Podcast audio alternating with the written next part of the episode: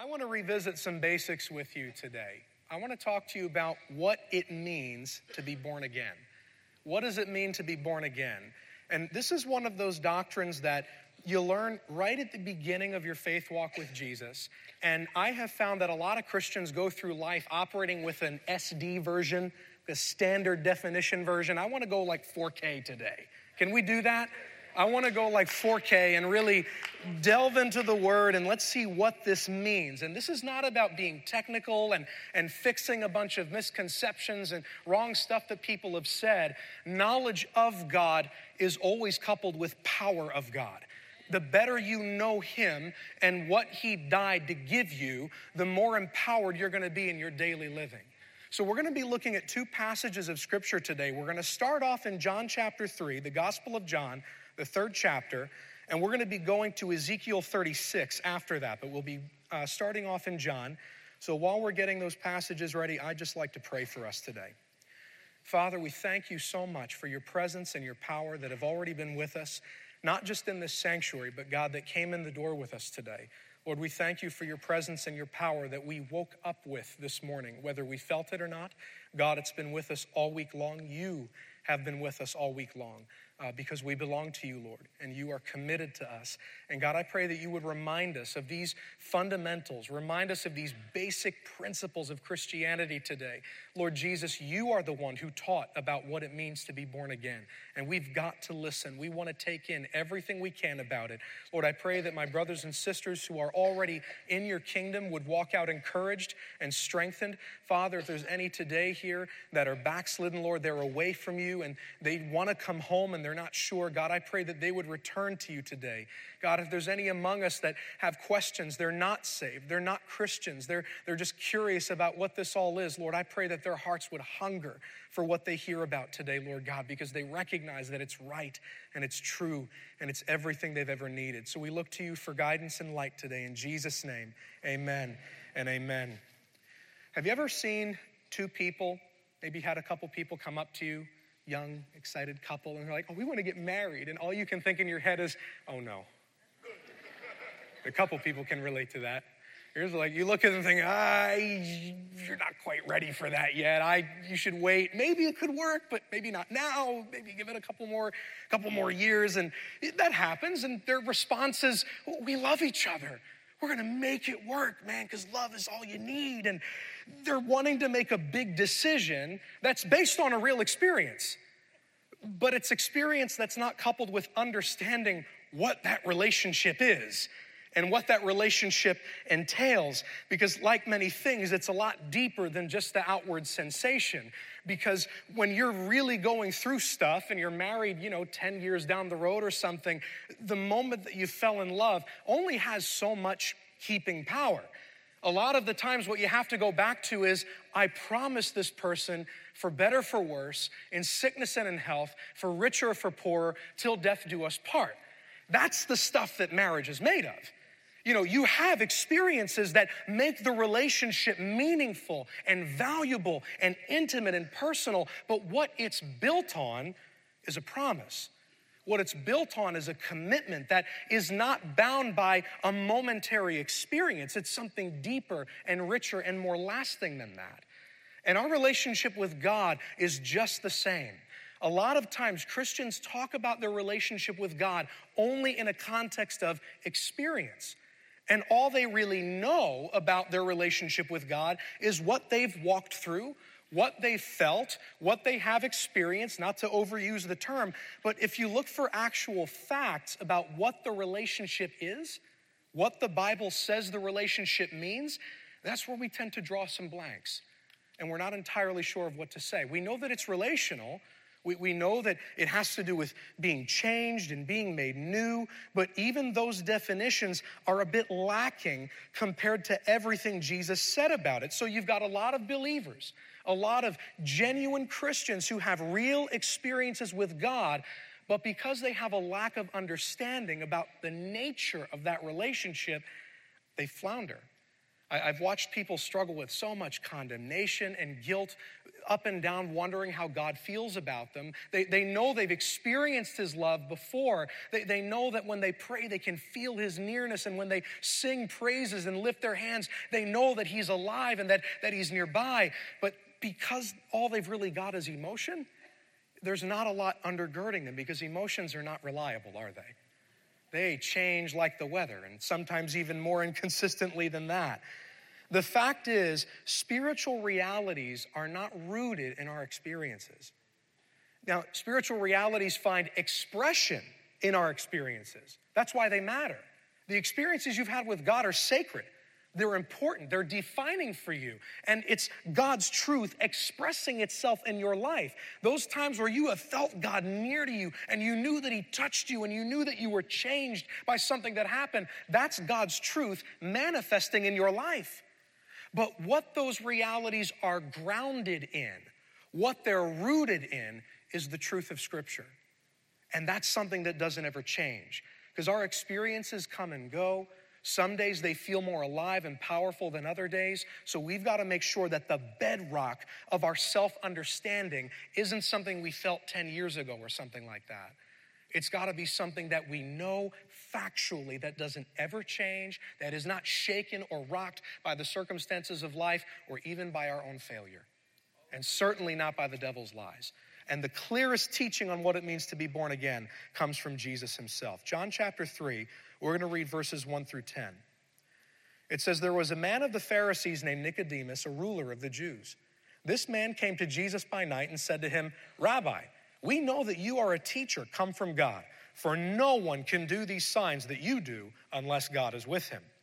Jesus answered and said to him, Most assuredly, I say to you, unless one is born again, he cannot see the kingdom of God. Nicodemus said to him, How can a man be born when he's old? Can he enter a second time into his mother's womb and be born? Jesus answered, Most assuredly, I say to you, unless one is born of water and the Spirit, he cannot enter the kingdom of God. That which is born of the flesh is flesh, and that which is born of the Spirit is spirit. Do not marvel that I said to you, You must be born again. The wind blows where it wishes, and you hear the sound of it, but you cannot tell where it comes from and where it goes. So is everyone who's born of the Spirit. Nicodemus answered and said to him, How can these things be? Jesus answered and said to him, Are you the teacher of Israel and do not know these things? We're going to stop right there. So we're introduced to this guy named Nicodemus. He's a man who considers himself very enlightened and very spiritual. He's religious. He's a Pharisee. That means he's a ruler of the Jews. He's a seminary graduate, very educated in the book of the law. He knows the scriptures backwards and forwards but he's actually not enlightened. He's actually in spiritual darkness. You know, in verse 2, when John says this man came to Jesus by night, it's quite possible he's not saying that he snuck out to meet Jesus because he was afraid of the Jews. Nicodemus went and got Jesus' body from Pontius Pilate after the crucifixion. This guy wasn't really afraid. He was a very wealthy man. He was not used to being intimidated by people, he was used to people being intimidated by him. It's quite possible that what John's doing here is he uses light and dark kind of to show the spiritual condition of things, whether it's the condition of the room or condition of the person. Another example is when Judas Iscariot, he takes the bread from Jesus at the Last Supper. Jesus says, What you've, what you've committed to do, go do quickly. And John says, As soon as he went outside, it was night. It's like, What happened to sunset? Well, is John talking about the time of day going to night? Or is he talking about a man committing himself to evil? In the same way, here, you've got a guy who thinks he's spiritually illuminated and he knows the word and he knows God's truth, but actually, he's in the dark. He doesn't really know what's going on. And so he comes, Rabbi, we can tell that you're a teacher sent from God because he's coming to Jesus as an equal, talking as a peer, you know? And Jesus responds in a really unexpected way. He's like, Yeah, you don't know how to enter the kingdom of God unless you're born again. And the more Jesus talks, the more confused this great theologian becomes. And it's kind of funny the way that it happens. And he, all you see Nicodemus doing is respond with ignorance. And in verse four, he says, How can a man be born when he's old? He's probably getting a little sarcastic with Jesus here. In verse nine, he says, How can these things be? And he's rebuked for not understanding. Look at verse 10. Jesus says, Are you the teacher of Israel and you do not know these things? Now, some English versions will say, Are you a teacher of Israel? Are you a master? But the Greek is very definite. He's saying, Are you the teacher of Israel? He's calling him out on his position.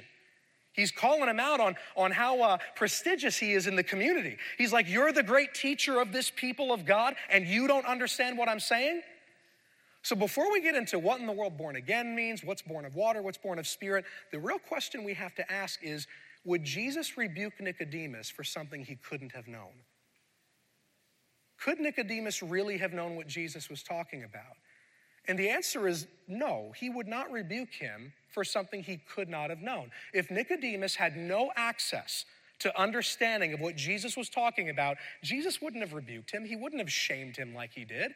But he's calling him out because he truly should have known what Jesus was talking about. And the reason why that's important is because very often we read Jesus' teaching in John 3 as though it's a brand new idea that no one in the history of the Bible has ever talked about before. We think it's a new teaching being introduced. But actually, Jesus is quoting straight from the Old Testament that Nicodemus read every day. So this isn't a new teaching being introduced, this is an old promise being fulfilled. That's what's happening here in John chapter 3. And Jesus is looking, this great teacher, this very educated man, thinks he's really spiritual, thinks he's got his act together. He's looking at him saying, You should know exactly what I'm referring to. You should be thinking of passage after passage in the prophets that said God was going to do this, and you're completely in the dark. Completely in the dark. And so you and I can't afford to be missing what Nicodemus was missing. We've got to understand what Jesus was talking about if we truly want to walk in the power of this promise that he's referring to. So he's talking again about the nature of the kingdom of God, how you get into it, uh, how you enter it. Nicodemus is confused, and usually we have our own basic understanding, as I said, and our understanding is usually pretty accurate. Usually, preachers and Christians in general like to equate, equate the new birth with Paul's words in 2 Corinthians 5:17. If any man is in Christ, he's a new creation. Old things have passed away, all things have become new. And that's absolutely correct, because that's exactly what Paul is talking about. But it's not everything Jesus was talking about. And this is where Ezekiel 36 is going to come into play. If you have that at the ready, let's go read that. Ezekiel 36, we're going to read three verses. And this is a prophecy by the, the prophet Ezekiel in which God is promising to restore his people. They were constantly rebelling against him. And after, even though after warning after warning after warning, they would not change their behavior, they would not repent, he had to allow a foreign army, the nation of Babylon, to take them over, and they were carried away into exile. They became essentially homeless. And while they're there, God starts speaking promises of mercy, saying, I'm not abandoning you, I'm trying to get your attention. I'm doing whatever it takes to break you of your love for sin. And I'm not gonna leave you there forever. I'm gonna bring you back. And these verses that we're about to read in Ezekiel 36 are those promises of restoration, and they're the ones that Jesus was referring to in John chapter 3. Verse 25, it says, Then I will sprinkle clean water on you, and you shall be clean. I will cleanse you from all your filthiness and from all your idols. I will give you a new heart and put a new spirit within you. I will take the heart of stone out of your flesh and give you a heart of flesh. I will put my spirit within you and cause you to walk in my statutes, and you will keep my judgments and you will do them. And so, what you have here in verse 25 and 27, especially, is water and spirit being brought together in a single promise. Just like in John chapter 3, Jesus says, Nicodemus, you want to go to heaven? You got to be born again. What do you mean, be born again? Jesus explains, you have to be born of water and born of the Spirit. And being born of water and spirit had been variously understood. If you look back over even maybe a hundred years of Bible interpretation. If you read commentaries from a hundred years ago all the way up until now, two really popular views, and I, I don't want to say popular as though it's like some kind of trend. It's not that. These are men and women of God who really wanted to understand Jesus' teaching. But two very common understandings were that being born of water meant water baptism. Now, one of the issues with that is if you have to be born of water, meaning water baptized to enter the kingdom, then you're not saved until you get dunked. And that's not something that we would advocate as a, as a church at TSC and Summit. We would not advocate that. We believe that water baptism is a step you take because you've gotten saved. Because Jesus has rescued you from eternal wrath and forgiven you of your sins, you now want to demonstrate your commitment to Him as a disciple. And so you enter those waters of baptism and everything that they signify, which would be another topic for another time. Another option has been that maybe born of water means natural birth. So Jesus is telling Nicodemus it's not enough to just be born once by your mother, you also have to be born again by the Holy Spirit. And that one held a lot of ground for a long time. The only issue with it is there's no precedent in any kind of Greek literature, whether it's in the Bible, Old Testament, New Testament, or even in, in secular Greek philosophy, you don't ever see water being used to describe natural childbirth. So, this would be a really random and difficult, almost riddle like teaching for Jesus to be coming up with. Nicodemus wouldn't be able to understand that. But the whole point is, he should know what Jesus is talking about. And it's been within the past couple of decades or so that this connection between John 3 and Ezekiel 36 has really taken ground. And I'm convinced this is exactly what Jesus was saying. And one of the main reasons is because you're letting Scripture interpret Scripture which is always the best policy when you're trying to determine what a Bible text actually means. And so Jesus tells Nicodemus, You've got to be born of water and the Spirit, just like the prophet Ezekiel foretold.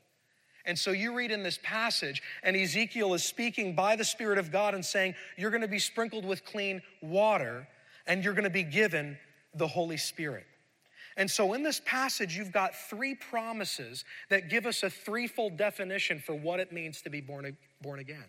What is Jesus saying it means to receive the new birth? Well, first of all, it means this. According to verse 25, where he says, I'll sprinkle clean water on you, it means forgiveness of all your sins and all your disloyalties. That's what it means to be born again. To be born of water means to be forgiven of all your sins and all your disloyalties. When he says, I will cleanse you of all your filthiness, the word filthiness in Hebrew has to do with anything that would make you unfit to enter God's presence. Anything that would make you unfit to worship Him. Anything that makes you unworthy of saying, Jesus, I love you. And we've all felt like that. Uh, we've all come into this house at one point or another and said, I'm glad I'm here, but I just, I don't feel like I should sing to you today. I don't really deserve to be here. I, I don't belong in your presence. I, I messed up. I failed. And, and the Bible says, no, you've been born of water. You've been born anew. You have been cleansed from all your filthiness. Everything that made you unworthy has been washed away. You now belong in the presence of God. You now belong, and that's a permanent thing.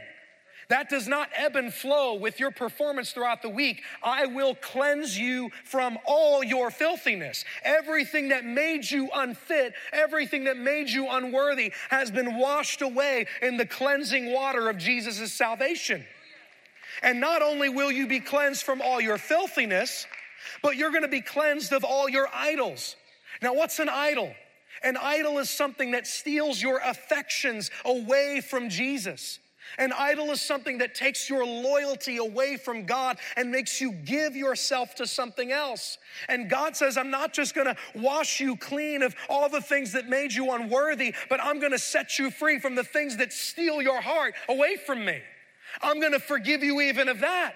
And sometimes you meet people that come into the house of God and they think, oh, I've given my heart away in so many different directions throughout my life. And even this week, I still give my imagination away. I give my body away. I, I hate my sin, but I don't know how to stop. The Bible says, listen, you're clean, you're washed.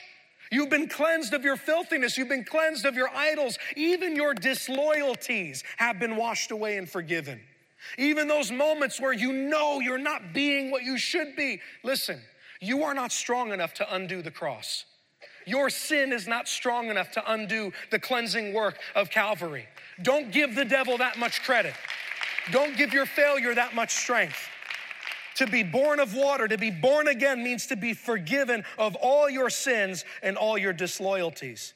The second thing it means to be born again comes out of verse 26. I will give you a new heart, put a new spirit within you. I will take the heart of stone out of your flesh and give you a heart of flesh. This is a metaphor for stubbornness and tenderness. Everything in you that resists me, everything in you that wants to tell God no and go your own way and do your own thing, I'm gonna teach you how to be free from that.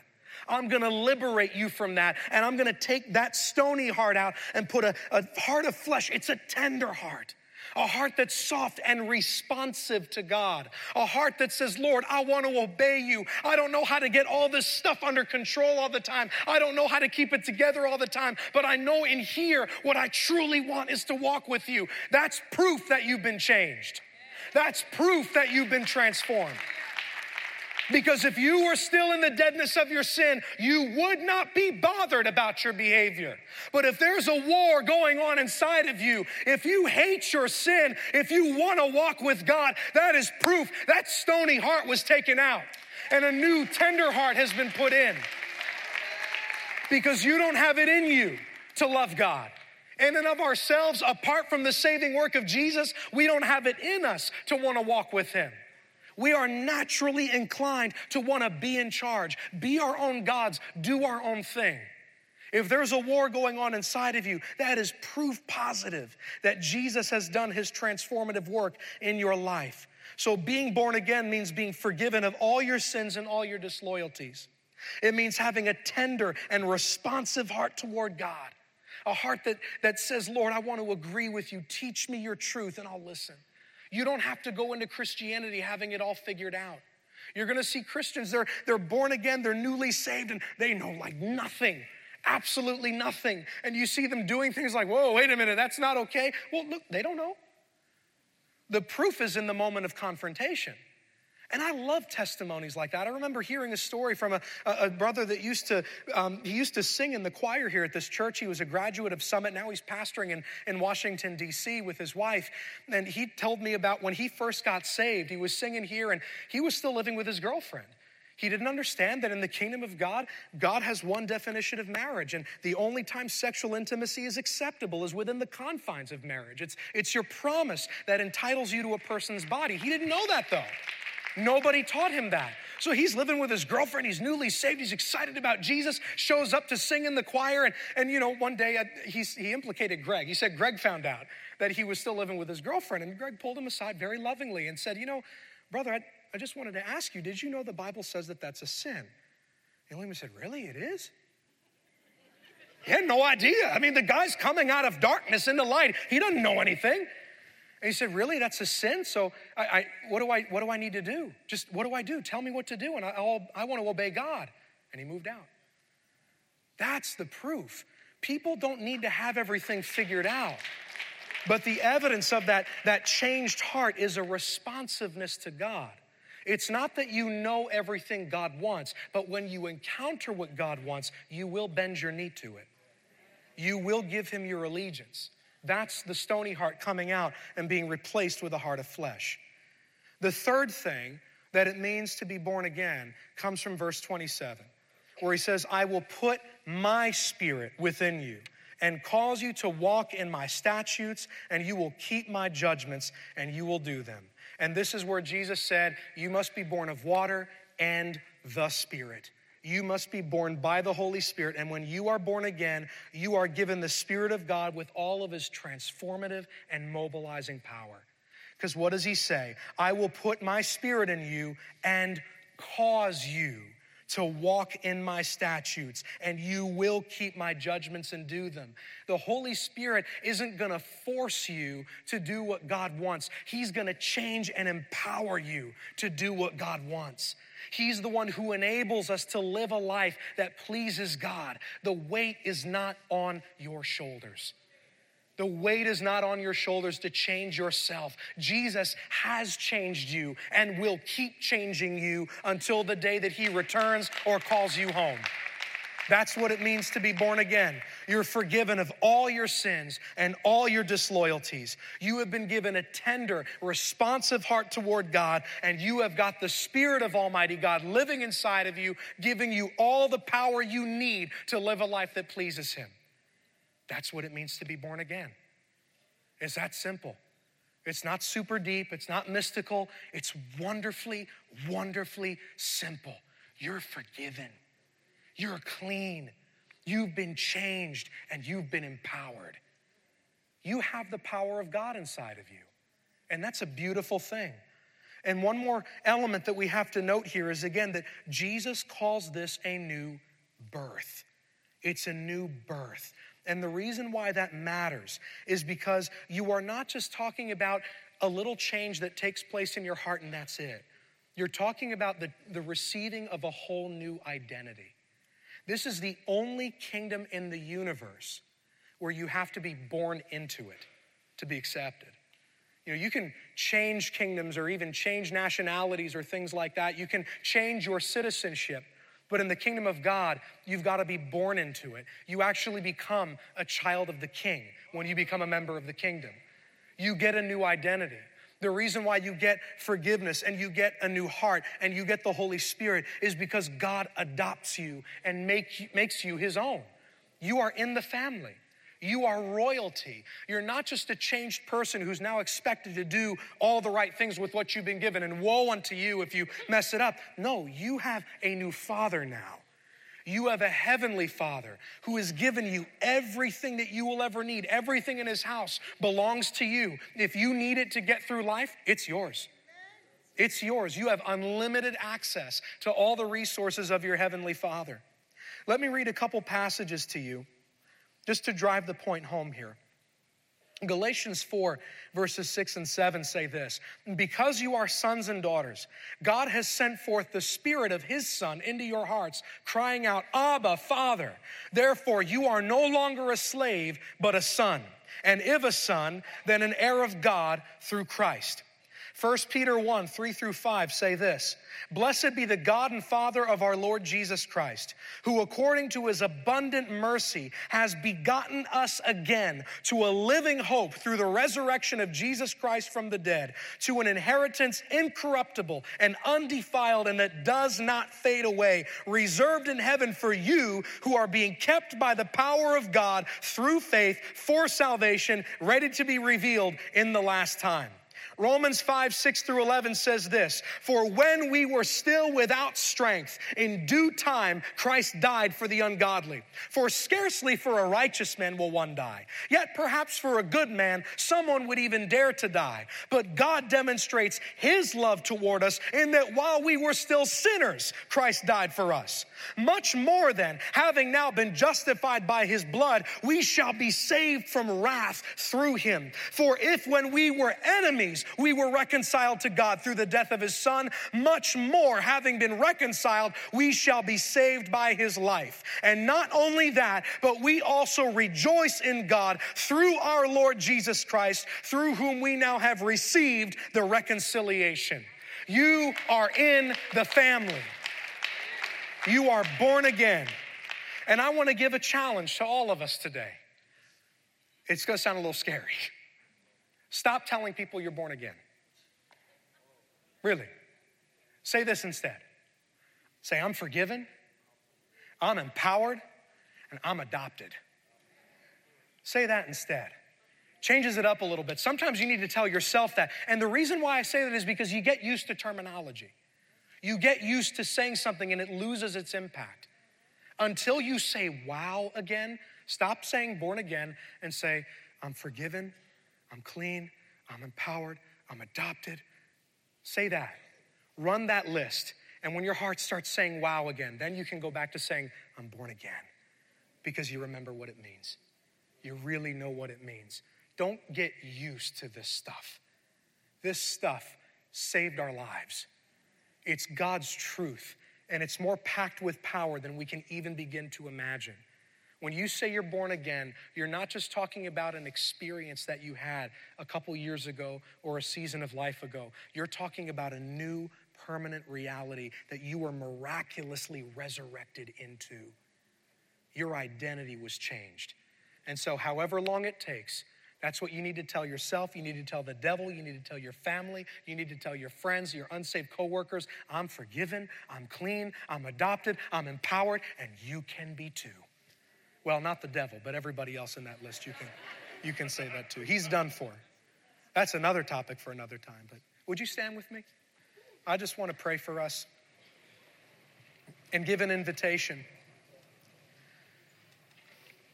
First of all, just follow with me for a moment. I, I just have three, three invitations that I want to give, just three burdens I'd like to lay out. If you're here and you're not saved, if you're not a Christian and you've just been checking things out and you've had questions and you're realizing, man, that's exactly what I need. I need God's forgiveness. I, I need to be adopted by Him into His family. I, I want to be a part of His kingdom. Listen, you're, you're just a few steps away from changing your eternity. You're only a few steps away from God taking your life and turning it around in the most wonderful way that you can imagine.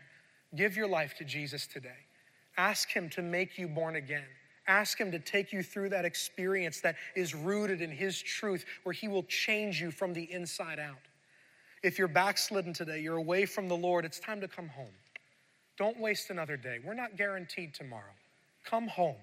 Your father's not going to be angry with you. He's ready to receive you and wipe off all the dirt you've gotten all over yourself.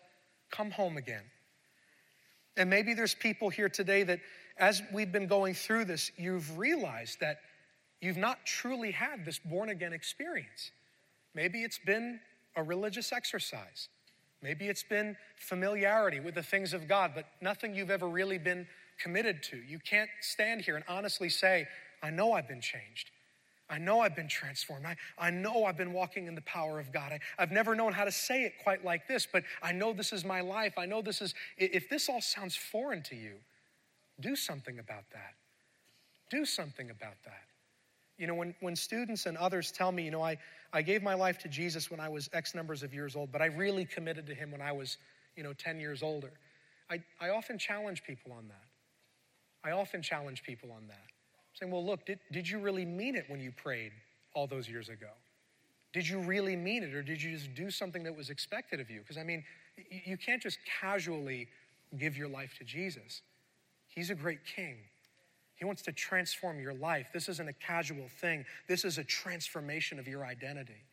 And I want everyone in this room to be able to walk out of here today saying, My identity is completely different. I was born one way into this world, but I've been born another way now that I met Jesus. And if you fall into any of those categories, if God is speaking to your heart, I want to invite you to come down to the front. And this isn't something we do to embarrass people, it's just a way to respond to what God's doing on the inside. You do something outward to show something inward is going on, and you want to give yourself to it. We're going to sing a couple of songs and worship God, and then we're going to come back and pray together. So don't be shy, don't be ashamed. We love you, and God loves you too.